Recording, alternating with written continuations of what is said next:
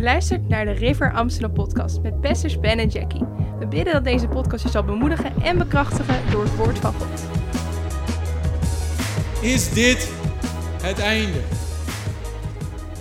Vandaag gaan we het hebben over Israël, oorlog en de eindtijd.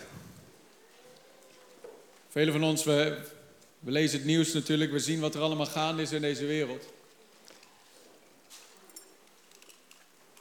Vandaag gaan we kijken naar profetieën uit de Bijbel, die eigenlijk al de toekomst verkondigen voordat het gebeurt. Dat is een van de dingen wat de Bijbel zo'n bijzonder boek maakt. Is dat het laat zien wat er gaat gebeuren voordat het gebeurt. Voordat we beginnen, als intro heb ik een tekst, Jezaja 3, vers 10 en 11. Jezaja 3, vers 10 en 11. Want veel mensen zien wat er gebeurt op het nieuws. En eerst Oekraïne, eerst COVID, toen Oekraïne. Nu dit in Israël, alles tegelijk. En mensen maken zich nerveus en als je niet oppast, ga je bang maken. Maar de Bijbel zegt in Jezaja 3, vers 10 en 11. En hier wil ik mee beginnen, voordat we er echt induiken. Zeg tegen de rechtvaardigen. Hoeveel rechtvaardigen zijn er hier? Zeg tegen de rechtvaardigen dat het hem goed zal gaan. Amen. het zal je goed gaan. En dat hij de vrucht van zijn daden zal eten. Verzelf, wee de goddeloze.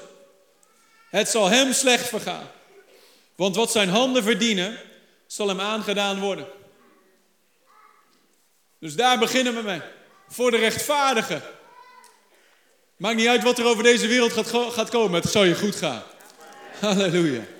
Ook al snijden ze je hoofd eraf, het zal je goed gaan. je gaat naar boven. Maar wee de goddeloze. Het zal, hem slecht vergaan. Als je goddeloos bent vandaag, je hoort deze boodschap, je hebt nog nooit je knie gebogen bij het kruis van Jezus Christus om te erkennen dat je een zondaar bent en te ontvangen het geschenk van eeuwig leven door Jezus Christus heen, dan kan ik je aanraden, lieve vriend, om voordat deze dag voorbij is en voordat deze dienst voorbij is, dat je die keuze maakt waarin je de wereld de rug toekeert, de zonde de rug toekeert en je keert naar Jezus, het licht des levens en het geschenk van eeuwig leven ontvangt. Vandaag is ons gegeven, morgen weet niemand. En als we echt kijken, en we gaan er vandaag wel een beetje op inzoomen. Als we kijken naar de eindtijdklok uit de Bijbel dan zien we dat we niet in de laatste dagen leven, maar dat we in de laatste der laatste dagen leven. Is dit het einde? Ik geloof het is nog niet het einde, maar het is wel het begin van het einde. In Matthäus 24, beginnend in vers 3, we gaan naar een aantal dingen kijken en ook naar een aantal tekenen der tijden kijken. En eigenlijk wat ik in mijn hart ervaar is een urgentie van de Heilige Geest. Om de kerk van Jezus Christus een boodschap te geven aan de gemeente van Jezus Christus. Maak je klaar. Maak je klaar. Heb je klederen wit. Heb olie in je kruik. Heb je handen aan de ploeg. Wees niet in slaap. Maar waak en bid, want die dag komt er snel aan. Het uur weet niemand. Het moment weet niemand. Maar wat we wel weten, het is zeer spoedig. Het is zeer spoedig. En you better be ready. In Matthäus 24, vers 3. Toen, toen Jezus op de olijfberg zat, gingen de discipelen naar hem toe. Toen zij alleen waren en ze zeiden, zeg ons, wanneer zullen deze dingen gebeuren en wat is het teken van uw komst en van de voleinding van de wereld? En Jezus antwoordde en zei tegen hen, pas op dat niemand u misleidt. Want velen zullen komen. En ten eerste, misleiding is een van de grootste tekenen van de eindtijd. Paulus profeteert er ook over in bepaalde brieven. Dat er in de laatste dagen grote misleiding over de wereld zou komen. Als je nu ziet wat er gebeurt met AI, artificial intelligence. De, de, het framework is gemaakt om mensen te misleiden op een grotere wijze dan ooit tevoren. Dat ze vandaag een video van jouw gezicht kunnen maken met jouw stem. Dat het lijkt alsof jij iets gezegd hebt dat jij nooit gezegd hebt. De infrastructuur voor de antichrist is zo gelegd. We zeiden dit drie jaar geleden ook al met COVID met de QR-codes en met de, al die dingen meer. Dat was niet het merkteken van het beest, maar de infrastructuur voor deze dingen worden allemaal gelegd in rap tempo de afgelopen jaren. een van die tekenen is misleiding. Daarom zeggen we ook zo vaak, het is zo belangrijk om te geplant te zijn in een goed huis. Waar je het rechte woord van God ontvangt. Waar je niet over je oren gekieteld wordt met fijne boodschapjes die jouw ziel zo fijn doen voelen. Maar dat je de waarheid van het woord hoort. Zodat je klaar bent. Niet één voet in de wereld, één voet in het koninkrijk. Maar met beide benen in. Niet in de schaduw, maar in het licht wandelend. Met je handen aan de ploeg. Vele christenen zijn in slaap gesust. Door de zorgen van deze wereld. Door de voorspoed die er gaande is. En door de boodschappen die gepredikt worden in gemeentes. Omdat gemeentes opgehouden zijn met altarcalls doen, oproep voor bekering. Gemeentes zijn opgehouden om ruimte te maken voor de Heilige Geest. We hebben er een fijne show van gemaakt en een mooie TED-talk. Maar deze tijd is een urgente tijd.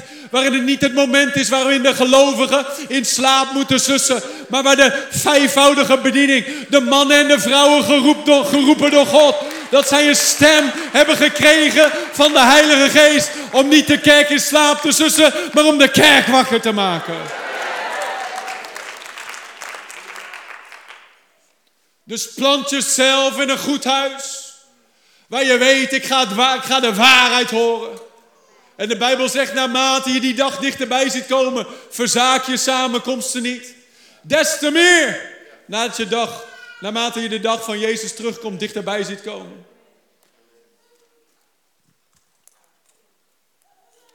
Hij zal plotseling komen. Voor de, voor de wereld zal hij komen als een dief in de nacht. Maar voor de mensen die wakker zijn, en de mensen die alert zijn en waakzaam zijn, zal hij niet komen als een dief in de nacht. Zij, zullen verwachten hem. Vandaag, deze boodschap is er opgespitst om mensen wakker te maken en alert te maken, zodat je waakzaam bent en hem verwacht.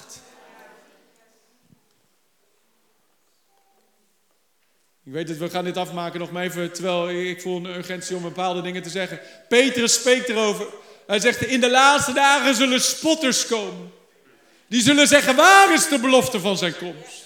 Want zoals het begin van de wereld was, zo gaat het altijd maar, altijd maar door. En al jaren zeggen ze, Jezus komt spoedig terug. Dat is ook een teken van de eindtijd. Als je honderd jaar geleden in de kerk zat, dan had iedereen het over de wederkomst van Jezus. Had iedereen het over de opname. Hij komt spoedig. Maranatha, hij komt spoedig. Maar in deze tijd, je hoort er niks over. Mensen zeggen, ah ja, dat zeggen ze al 20 jaar, dat zeggen ze al 100 jaar, dat zeggen ze al 2000 jaar. Hij komt spoedig. Nou, zo spoedig kan het niet zijn, duurt al 2000 jaar. Let op. Let op, het is een teken van de eindtijd dat spotters zullen zeggen, waar is de belofte van zijn komst?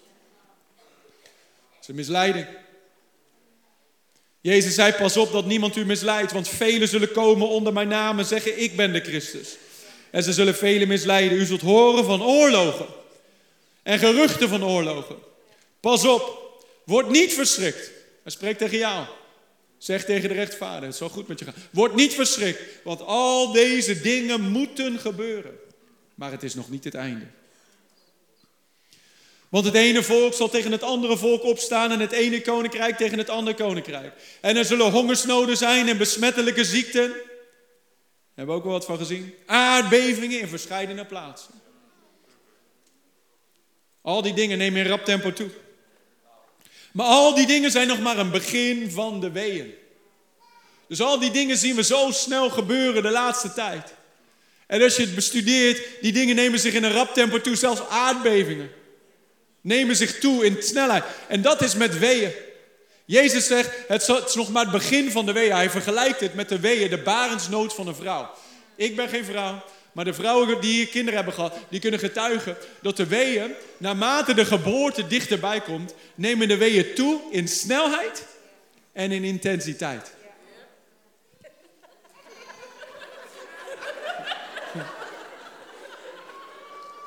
Alle mannen zeggen halleluja.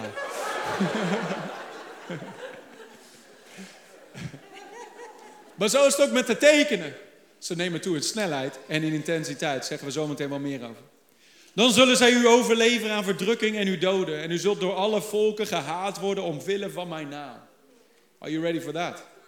En dan zullen er velen struikelen. En zij zullen elkaar overleveren en elkaar haten. Are you ready for that? Waarom denk je dat het zo belangrijk is om geplant te zijn in de waarheid? En niet een TED-talk te horen op zondag, maar doctrine. De absolute waarheden van het woord van God. Het bloed, het kruis, de opstanding, de doop in de geest. Maar als je niet bewapend bent met de waarheid van Gods woord, hoe ga je stand houden? Als alles om je heen schudt. En als er velen weglopen bij het geloof, hoe ga je stand houden? En er zullen vele valse profeten opstaan en zullen velen misleiden. En doordat de wetteloosheid zal toenemen, zal de liefde van velen verkillen. Maar wie zal volharden tot het einde, zal zalig worden. Vers 14. En dit evangelie van het koninkrijk zal in heel de wereld gepredikt worden. Tot een getuigenis voor alle volken. En dan zal het einde komen. Dat is waar we nu leven. In de tijd waarin we het woord van God, het evangelie, moeten verkondigen als getuigenis voor alle volken. Want God wil niet dat er ook maar één verloren gaat, maar dat alle komen tot bekering. En hij wil alle de kans geven om die keuze te maken. Keer je af van de duisternis en keer je naar het licht. Het is de tijd van de heidenen, de tijd van Gods geduld. Waarin de deur van Noach's ark open staat. En we binnen mogen komen, het evangelie in, Jezus Christus in. Maar op een dag gaat die deur dicht. En als die dicht is, kun je niet meer binnen. Als we verder lezen hier in Matthäus 24, vers 32 tot 35. Een van de tekenen van deze tijd is dat de vijgenboom weer in bloei staat. Er staat, vers 32, Jezus nog steeds aan het woord. Hij zegt, leer van de vijgenboom deze gelijkenis. Wanneer zijn tak al zacht wordt en de bladeren uitspruiten, dan weet u dat de zomer nabij is. Zo ook u, wanneer u al deze dingen zult zien, weet dan dat het nabij is voor de deur. Voorwaar ik zeg u, dit geslacht, die deze dingen ziet gebeuren, de vijgenboom ziet bloeien, zal zeker niet voorbij gaan totdat al deze dingen gebeurd zijn. De hemel en de aarde zullen voorbij gaan, maar mijn woorden zullen zeker niet voorbij gaan. De vijgenboom is Israël. Israël was bijna 1900 jaar geen land. 1900 jaar lang had het Joodse volk geen land. In het jaar 70 na Christus werd de tempel vernietigd. Ja, 100 nog wat, werden ze helemaal uit hun land verwijderd. En zijn ze over de hele wereld verspreid. Maar in 1948 gebeurde een heel bijzonder ding, een historisch moment. De Bijbel sprak er al over in Jesaja 66. Waarin Jesaja profeteert en hij zegt, kan een land geboren worden in één dag? In 1948, na de Tweede Wereldoorlog, besloten de Verenigde Naties om Israël, het Joodse volk, land te geven. Waar ze nu zijn. En in één dag, binnen 24 uur, waren alle onderhandelingen klaar en had het Joodse volk aan hun land terug. De Bijbel heeft er in het Oude Testament over geprofiteerd. God die het al verkondigde voordat het zou gebeuren. Dat al dat volk weer terug zou komen vanuit de vier windstreken van de wereld. Om terug te komen naar hun eigen land. Het is nog nooit gebeurd in de geschiedenis van ook maar één volk. Er zijn predikers die deze dingen predikten in de jaren 20. En iedereen lacht eens uit, dat kan nooit meer gebeuren. Israël is allemaal verspreid. Joodse volk is verspreid, die gaat nooit meer terug naar hun eigen land. Maar God heeft het gedaan. En de vijgenboom staat in bloei. Terwijl u deze dingen ziet gebeuren, 1948, dat is 75 jaar geleden. Jezus zei, degene die dat zien gebeuren, dat de vijgenboom in bloei komt te staan, die generatie, die zal niet voorbij gaan voordat al deze dingen volbracht zijn. Een generatie is 80 jaar. En God geeft ons visie voor de komende vijf jaar. Time's ticking, my friends. De klok tikt. En ik zeg niet over vijf jaar komt Jezus terug. Ik, hij, kan, hij kan vandaag terugkomen. Hij kan morgen terugkomen. Maar ik geloof niet dat hij over honderd jaar pas terugkomt. Ik geloof het komt, het komt er snel aan.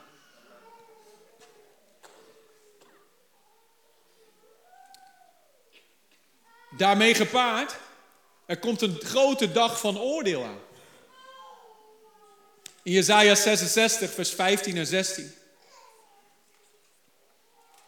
nogmaals, dit is niet voor de rechtvaardigen. Maar deze boodschap zal niet alleen gehoord worden door mensen die Jezus zal dienen. Die een rechte relatie hebben met God door het bloed van Jezus. Maar dit zal ook gehoord worden door mensen die die keuze nog niet gemaakt hebben. Het is mijn taak als prediker om mensen voor te bereiden en de waarheid te verkondigen. In Jezaja 66, vers 15 en 16. Dan zegt de Bijbel, want zie de Heer zal komen in vuur. En zijn strijdwagens zullen komen als een wervelwind. Om in grimmigheid zijn toorn te laten gelden. Zijn bestraffing in vlammen van vuur. Want met vuur en met zijn zwaard zal de Heer een rechtszaak voeren met alle vlees. En zij die door de Heer dodelijk gewond zijn, zullen talrijk zijn. In 2 Thessalonicense 1, vers 8 tot 10.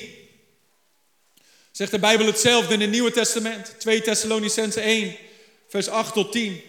Er staat wanneer hij met vlammend vuur wraak oefent over hen die God niet kennen. En over hen die het evangelie van onze Heer Jezus Christus niet gehoorzaam zijn. Zij die gezegd hebben tegen dat geschenk dat God gegeven heeft aan deze wereld. I don't want it. I reject it. De toorn van God is op Jezus Christus gekomen en wij zijn niet onder die toorn. Wij zijn onder de genade. Wij zijn in de ark gekomen en wij zijn veilig van die toorn van God. Maar de toorn van God zal komen over de wereld. Over mensen die zeggen wij hoeven God niet. En er komt een tijd aan, zeven jaar van grote verdrukking. Zeven jaar van verdrukking over deze wereld. Waar er drieënhalf jaar lang een grote toorn van God over deze wereld zal komen. Dan zijn wij al weg. Maar er zullen mensen zijn over heel de wereld.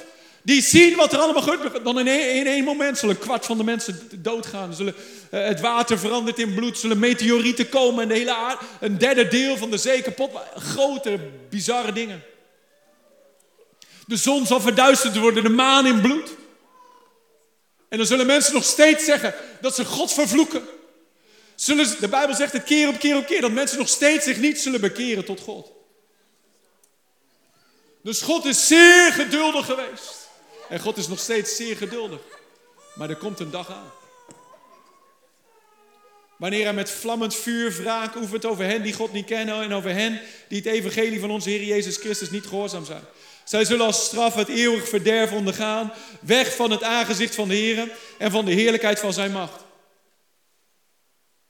Wanneer hij zal gekomen zijn om die dag verheerlijkt te worden in zijn heilige en bewonderd te worden in alle die geloven. Die toorn en die grote dag van oordeel komt eraan. Maar wij worden weggenomen voordat Gods toorn over de wereld komt. Dat is goed nieuws. In Lucas 17 is Jezus aan het woord. En hij zegt, het zal zijn zoals in de dagen van Noach en in de dagen van Lot. Vers 24. Lucas 17, vers 24. Want zoals de bliksem flitst van de ene plaats onder de hemel naar de andere plaats onder de hemel ligt. Zo, zo zal ook de zoon des mensen zijn op die dag. Eerst moet hij echt te veel lijden en verworpen door, de, door dit mensengeslacht. En zoals het gebeurde in de dagen van Noach, zo zal het ook zijn in de dagen van de zoon des mensen. Wat gebeurde er in de dagen van Noach? Ging Noach in de boot nadat het water over de wereld kwam? Of was hij al in de boot toen, de water, toen het water over de wereld kwam? Hij ging al de boot in en de deur ging dicht en toen ging de regenen. Dus voordat het oordeel van God kwam over de wereld, zat Noach met zijn familie al veilig in de ark. En Jezus zegt, zo zal het zijn, zoals in de dagen van Noach. Zo zal het ook zijn in de dagen van de Zoon des Mensen. Zij, let op dit, zij aten, zij dronken, zij namen ten huwelijk en zij werden ten huwelijk gegeven. Tot op de dag waarop Noach de ark binnenging en de zondvloed kwam en hen allen omdeed komen. Dus mensen zeggen, ja, eh, sommige mensen, helemaal in Amerika heb je dat wat meer, maar die gaan dan, uh, het zijn doomsday, uh, whatever, preppers, weet je wel. Die, die, die kopen dan zeven jaar aan, aan rijst en, en, en, en, en droog eten dat die kan bederven. En die gaan dan in een of andere bunker zitten en ze zijn helemaal daar voorbereid om, om, om door die grote verdrukking heen te gaan. Maar de Bijbel zegt, het zal zijn Zoals in de dagen van Noach. Dus ze zullen eten, ze zullen drinken, ze zullen ten huwelijk geven, ten huwelijk vragen, ze zullen kopen, ze zullen verkopen. Het zal een normale gang van zaken zijn en dan plotseling. Plotseling. In de tijden waarin ze zeggen, oh, vrede, vrede, vrede. Gaat allemaal wel lekker. Plotseling. Een van de tekenen van antichrist is ook dit. De Gog en Magog oorlog. Is dat die, die komt, dat dat is de, de, de Bijbel-experts die zeggen dat het, dat is Rusland. Die dan samenkomt met Perzië, Iran en Irak. En ook met Turkije en andere landen. Sudan, Ethiopië. En die dan samenkomen in een oorlog tegen Israël. Maar dat dan de antichrist zal zeggen, dus dat die brengt vrede. Die brengt vrede. En midden daarin of vlak daarvoor is de opname van de gemeente van Jezus Christus. Je, ze zullen kopen, zullen verkopen, zal normale gang van zaken zijn. Iedereen zegt, oh, het gaat allemaal hartstikke prima. Gaat hartstikke lekker. En dan plotseling. Plotseling. Maar die dag zal ons niet overvallen als plotseling. Want wij kijken al, wij worden s ochtends wakker van, kom Jezus, kom maar. I'm ready. We zijn bezig hier, maar hier, als u wil komen vandaag, I'm ready. Ik zou het wel gaaf vinden als op een zondag opeens. Hopelijk wel na de altarcall, zodat de mensen dat die... die mensen die die zondag zijn gekomen, dat ze nog de kans hebben gekregen.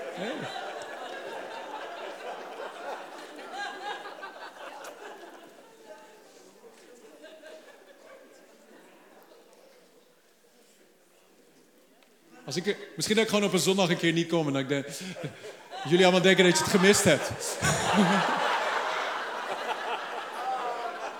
Telefoon niet opnemen.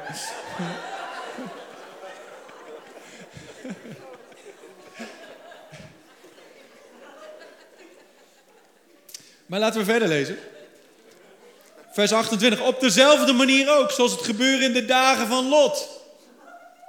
Zij aten, zij dronken, zij kochten, zij verkochten, zij planten, zij bouwden. Op de dag echter waarop Lot uit Sodom wegging, regende het vuur en zwavel uit de hemel en bracht hen alle om. Dus Lot was al de stad uit voordat het oordeel kwam. Jezus komt om ons te weg te halen, om ons te bewaren voor het uur van de toorn. Staat nergens dat hij ons zal helpen in het uur van de toorn. Hij trekt ons uit het uur van de toorn. Er gaan wel mensen in die grote verdrukking, nadat wij opgenomen zijn, gaan er wel mensen door die zeven jaar heen. Terwijl wij het bruiloftsmaal van het lam aan het vieren zijn, zeven jaar lang. Halleluja. Gaan er mensen zijn die zich gaan bekeren. Die zeggen, opeens al, al die christenen weg. Ik had toch naar ze moeten luisteren. Dan gaan ze deze preek terug horen. En zeggen van, oh man, dat is echt wat ze toen zeiden.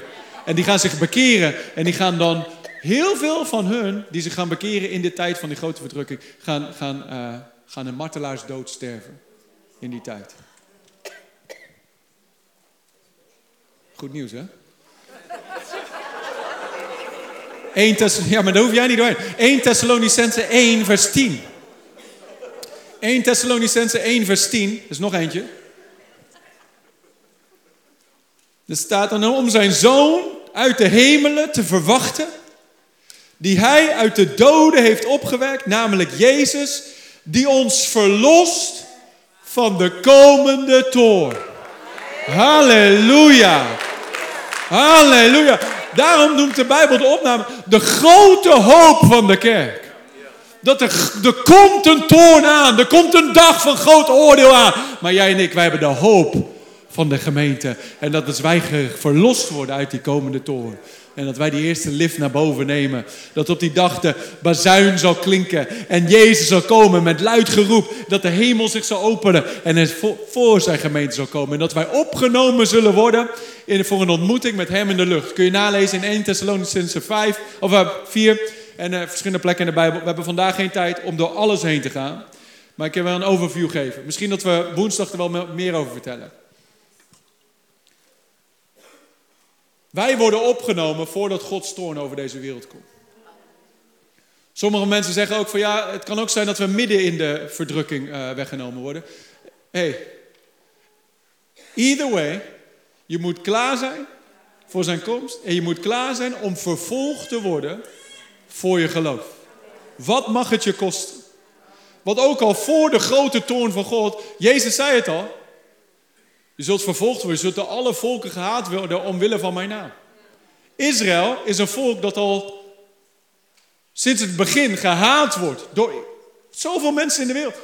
Zoveel volken rondom. Toen, uh, toen de oorlog uitbrak, nu in Israël, en Hamas dus uh, Israël binnenkwam en allemaal raketten afschoten en al die dingen meer. De president van uh, Iran die zei, mooi.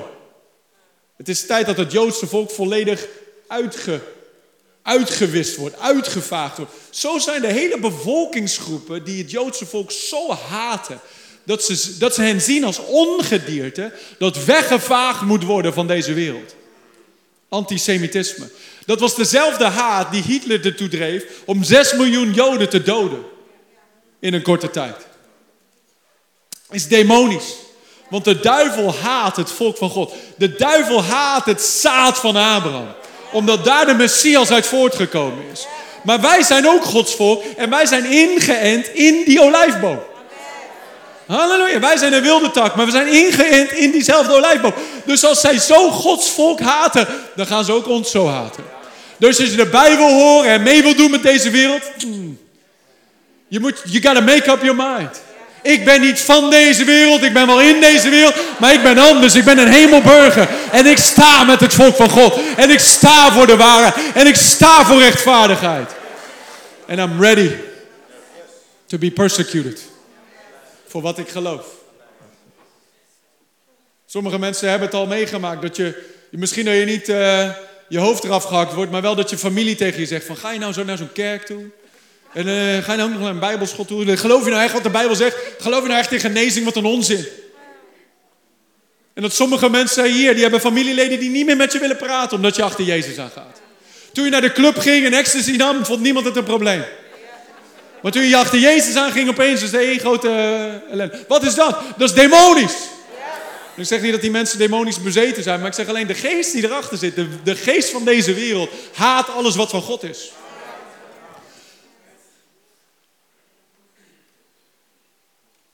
Daarom zullen ook, als wij opgenomen worden, zullen hele groepen zijn die juichen dat we weg zijn.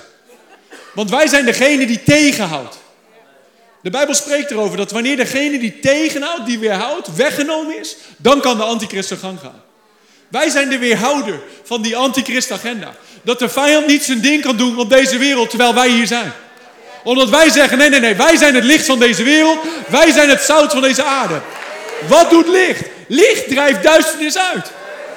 Wat doet zout? Zout is een preserver.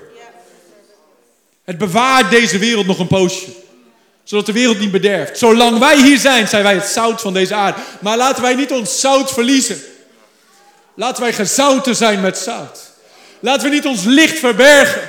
De Bijbel zegt dat in de laatste dagen dat, het, dat de berg van Gods huis de hoogste van alle bergen zal zijn. En alle naties zullen naar binnen stromen. Wij gaan niet stilletjes en zachtjes weg. Wij gaan hier uit deze wereld weg schijnen. En sterk en krachtig. Met revival. Met de glorie van God. Bewegend in ons midden. Halleluja. En toch zullen er nog hele groepen zijn die zullen zeggen: Oh, eindelijk zijn ze weg. Dan kunnen we eindelijk ons ding doen. Dan kunnen we eindelijk onze gang gaan. Dan kunnen we eindelijk losbandig leven. Zonder dat iemand daar wat van vindt. Maar we moeten onze rol kennen hier op aarde nu. En we moeten durven staan voor wat we geloven. Maar Jezus verlost ons van de komende toorn.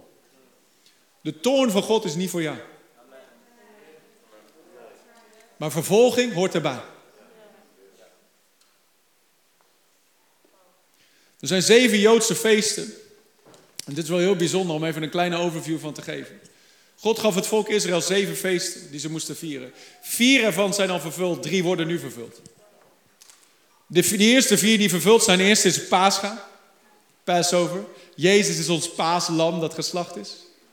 Zij moesten dat vieren, dat vierden ze dat, weet je, duizend, uh, hele tijd voordat Jezus naar deze wereld kwam, vierden ze dat er een lam geslacht werd. Daardoor ze verlost werden, het bloed dat hun beschermde, al die dingen meer. Jezus is dat paaslam. Johannes de Doper zag hem en hij zei, zie het lam Gods, dat de zonde van deze wereld wegneemt. God verkondigt het einde al voordat het begonnen is. Het tweede feest, en ze zijn ook in deze volgorde allemaal vervuld. Het tweede feest, het feest van ongezuurde broden. Ongezuurde broden. O, uh, het, het zuurdeeg spreekt over zonde. En Jezus is het brood des levens zonder enig zuur erin, zonder enige zonde erin. Toen Jezus stierf, betaalde hij de prijs van zonde in het graf voor jou en voor mij. En Israël vierde feest. Precies toen Jezus stierf op het, paas, op het paascha. En toen ongezuurde broden. Hij deelde met zonde voor jou en met mij in het graf. Daarna is het feest van de eerstelingen, de first fruits. Dat vierden ze drie dagen, op de derde dag, nadat het paaslam geslacht was. Het feest van de first fruits. Op welke dag is Jezus opgestaan? Op de derde dag. Derde dag na zijn kruisiging. Op de eerste dag van de week, maar op de derde dag na zijn kruisiging stond hij op. En wat is hij? Hij is de first fruits. Van, hij is de eerstgeborene van de zonen gods. Halleluja. Hij was de eerste die uit de doden opstond. Jij en ik. Wij krijgen ook een nieuw lichaam straks. Halleluja. Dan, het volgende is het feest van weken. Pinksteren. Precies 50 dagen na Pascha, na, na, het, uh, na het feest van de first fruits, is, was Pinksteren. Dat was het feest van weken. Dat is een oogstfeest. Dat is de dag, precies de dag dat de Heilige Geest uitgestort werd. 50 dagen na het first fruit. Nadat Jezus opstond uit de dood, werd de Heilige Geest uitgestort. Oogstfeest. Op die dag dat de Heilige Geest uitgestort werd. 3000 mensen kwamen tot geloof. Oogstfeest. Halleluja. Daar begon de oogst van de heidenen. Oh, gloria God. Dus die vier zijn al vervuld. Maar wat is nou de volgende op de profetische kalender van God? Die eerste vier zijn allemaal in de eerste helft van het jaar. Die, tweede, die, die, die, die volgende drie, die zijn in de tweede helft van het jaar.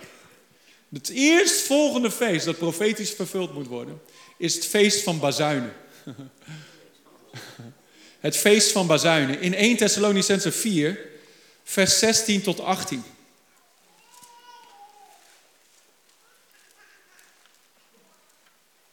Heb je hier wat aan vandaag? Er staat, want de Heere zelf zal met een geroep, met de stem van een aartsengel en met een bazuin van God neerdalen uit de hemel. Halleluja. We staan op het punt dit feest te vieren, het feest van bazuinen. Toen het volk Israël die bazuin hoorde, een lange bazuin blaast. Toen moesten ze allemaal bij elkaar komen. Een heilige dag waar ze allemaal samenkwamen. Als wij zo meteen die bazuin gaan horen, worden we allemaal ingezameld voor een ontmoeting met Jezus in de lucht. En er staat in de doden die in Christus zijn, zullen eerst opstaan. Daarna zullen wij, de levenden die overgebleven zijn, samen met hen opgenomen worden in de wolken naar een ontmoeting met de Here in de lucht. En zo zullen wij altijd bij de Here zijn, zodat troost elkaar met deze woorden. Halleluja. Die bazuin gaat klinken. Dan daarna is, heb je de verzoendag. En het spreekt over de wederkomst. De Day of Atonement. Dus je hebt de opname, maar daarna, na zeven jaar, heb je de wederkomst. De opname is, Jezus komt terug voor zijn heilige. De wederkomst is, Jezus komt terug met zijn heilige. Dan komen wij samen met Jezus terug, rijdend op witte paarden, om oorlog te voeren tegen al de vijanden van God. Dan zullen na zeven jaar van de regering van die antichrist en van de toorn van God over deze wereld, zullen nog steeds hele, hele legers zijn die tegen Jezus komen strijden. Hij zal zijn voeten zetten op de olijfberg, zal zich in tweeën splitsen en dan zullen al die volken komen om oorlog te voeren tegen hem en ons. Maar hij zal, hij zal ze alle slachten met het zwaard van zijn mond. Halleluja. En dan begint het duizendjarige vrederijk waarin wij regeren met Jezus als koning op deze wereld. Halleluja. Maar in die zeven jaar nu gaan wij het bruiloftsmaal van het lam vieren. En dan na, oké, maar na die verzoendag, na de wederkomst, heb je het zevende feest, is het loofhuttenfeest. Dat Israël vierde. En daar ze, vierden ze dat God in hun midden was in de woestijn. Dan wonen ze in van die gemaakte tabernakels, van die tenten. Het spreekt van de hemel, waarin we Hem zullen aanbidden voor eeuwig. En wij met Hem zullen zijn en Hij met ons. Waarin Hij zijn woning maakt met ons voor alle eeuwigheid. Dat is op de zevende maand, zeven dagen lang. Dat is de volheid van volheid. Halleluja. Maar eerst zijn nog een paar dingen die moeten gebeuren.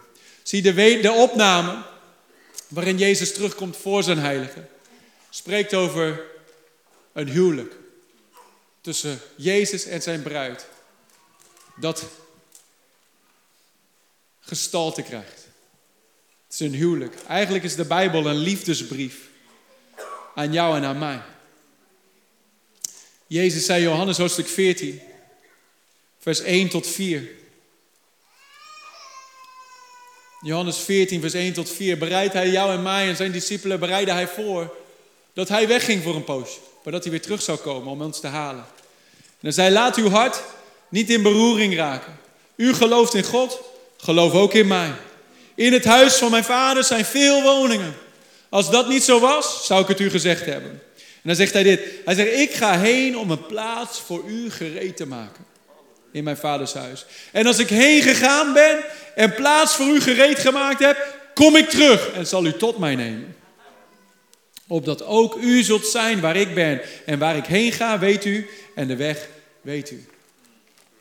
Weet je waar dit over spreekt?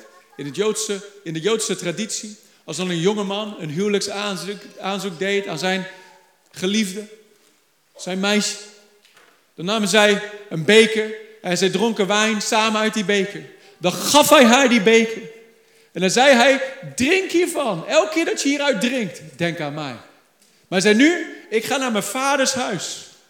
En ik ga een woning voor jou en mij voorbereiden. Wij zijn nu verloofd. Wij zijn nu in verbond samen. Maar er komt een dag dat ik weer terugkom om jou te halen. Maar voor die tijd moet ik in mijn vaders huis moet ik een, een trouwkamer, mijn bruidskamer, moet ik aan mijn vaders huis bouwen. En ik weet niet wanneer de vader gaat zeggen, mijn vader gaat zeggen dat ik er klaar voor ben om jou naar me toe te halen. Maar als de vader zegt, het is nu de tijd, dan kom ik je halen. Dus de Joodse jongeman, die werd verloofd met die jonge dame, gaf haar die beker om uit te drinken, avondmaal. Jezus zei, drink hiervan. Zo vaak als u hiervan drinkt, doe het in mijn gedachtenis. Wetende, he's coming back soon. He's coming back soon. Hij komt weer terug voor mij. Ik ben in verbond met hem. Mijn geliefde, mijn, mijn bruidegom komt mij halen. Oh, halleluja. Weet je dat dat meisje moest slapen met haar bruidsjurk aan, helemaal klaar, want heel vaak kwam die jonge man midden in de nacht. Ze moest slapen met die bruidsjurk aan, gereed voor de komst van haar geliefde. En die jongeman die ging naar zijn vaders huis en die ging daar timmeren en aan het werk. De timmerman van Nazareth is nu in het huis van de vader een woning aan het voorbereiden voor jou en voor mij. En dan ging naar, die jongeman die ging naar het huis van zijn vader en die ging daar aan het werk om, om, die, om, de, om de kamer te maken. En aan het einde ervan, zei die het huis is klaar. En dan ging zijn vader ging kijken en die ging inspecteren of het wel goed gedaan was. En pas als die vader zei, ja het is goed. Ga je bruid maar halen. Het is nu de tijd. Alleen de vader wist dat moment. Dus en vaak deden ze dat midden in de nacht. Dan zei die vader, oké jongen, gaan. Het is tijd. En dan stuurde die jongeman, stuurde die zijn vrienden er vooruit, voorop uit. Om midden in de nacht door de straten te gaan met bazuinen en met geluidgeroep. De bruidegom komt, de bruidegom komt. En dat is wat ik vandaag mag doen door de kracht van de Heilige Geest dat ik als vriend van Jezus tegen al zijn andere vrienden mag zeggen: De bruidegom komt eraan. Maak je klaar, o bruid. Maak je klaar. Maak klaar de weg van de Heer. Hij komt weer terug. De bruidegom komt eraan.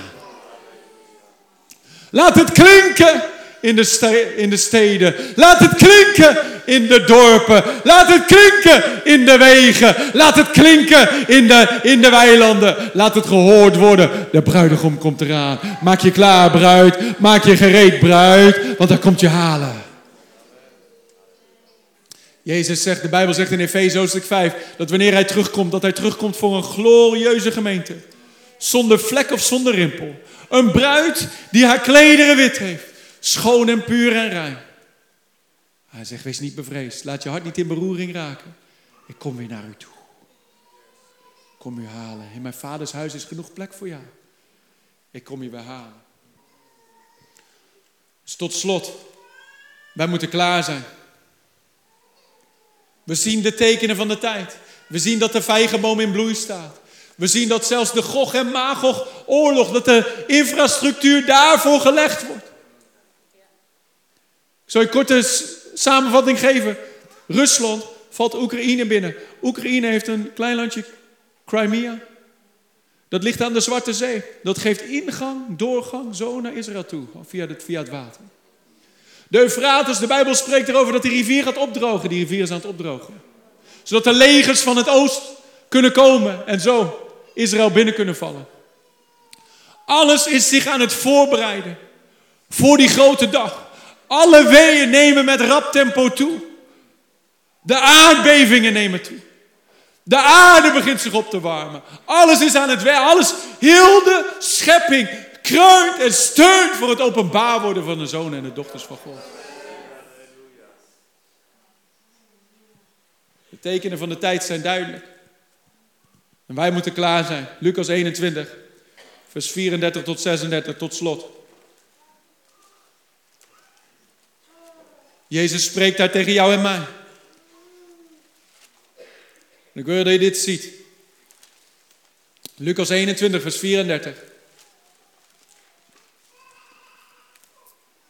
Ik wil het op het scherm hebben. Staat erop? Wees op uw hoede. Dat uw hart niet op enig moment bezwaard wordt. Door roes en dronkenschap en door zorgen over de alledaagse dingen. En dat die dag u niet onverwachts overkomt. Want als een strik zal hij komen over alle die op de hele aarde vlak wonen. Waak dan te alle tijden en bid dat u waardig geacht zult worden om al die dingen die gebeuren zullen te ontvluchten. Dan zien we het nogmaals, dat die opname geplaatst vindt voordat al die dingen zullen gebeuren, dat wij het ontvluchten. Zoals Lot Sodom ontvluchten, zoals Noach in die ark vluchtte. Waak dan te alle tijden en bid dat u waardig geacht zult worden om al die dingen die gebeuren zullen te ontvluchten en om te kunnen bestaan voor de Zoon des Mensen. Lieve mensen, de Bijbel is er duidelijk over, Jezus was er duidelijk over. Dat, dit, dat er zou komen een tijd waarin velen in roes en in dronkenschap zullen leven en in slaapgevallen zullen zijn. Maar hij roept jou en mij ertoe op. Alle die oren hebben om te horen, laat ze horen. Waak, bid, wees wakker. Verzaak je samenkomsten niet. Heb je klederen schoon en wit. Leef puur en heilig. Elke relatie en ieder ding dat in de weg staat. En alles wat je klederen bevuilt en bevlekt. Snij het af voordat jij afgesneden wordt. Heb je handen aan de ploeg. Occupy till he comes. Heb olie in je kruik. Dat je niet als die dwazen, die vijf dwazen maakt. Jezus zei het, hè? Op die dag zal er eentje, zullen er twee aan tafel zitten, eentje zal meegenomen worden, die ander zal achterblijven. Zullen er twee aan het werk staan, eentje zal meegenomen worden, de ander zal achterblijven. De, de, de, de, waren tien maagden, vijf hadden geen olie in hun kruiken en hun lamp ging uit. En die andere vijf hadden olie in hun kruiken en hun lampen bleven aan. Heb olie in je kruik. Wees gevuld dag aan dag. Leef klaar alsof het je laatste dag is. Alles wat je hindert en alles wat je in de weg staat en alles wat, je, alles wat een obstakels vertegenwoordigt in je leven. Snij het af vandaag. Speel niet langer met schaduwdingen. Speel niet langer in grijs gebied. Maar baan een recht spoor voor je voeten. En wandel op die weg, genaamd heilig. Wees wakker. Win zielen. Verkondig het evangelie. Heb lief. Vergeef. Laat los. En sta vast in de vrijheid waarmee Jezus jou heeft vrijgemaakt. En laat niks en niemand je slavenjuk opleggen. En heb je ogen opgericht naar de hemel. Terwijl je handen aan de ploeg hebt hier op aarde. Je leven laat tellen voor de eeuwigheid. Blijf verwachten. De koning die komt om jou te halen. Bedankt voor het luisteren naar deze podcast. Als je ervan genoten hebt, deel deze boodschap dan via social media en tag ons at River Amsterdam. Wil je niks missen van onze nieuwe podcast? Zorg dan dat je abonneert op ons kanaal. En laat het weten hoe deze boodschap jou heeft bemoedigd. We zien je de volgende keer bij de River Amsterdam podcast.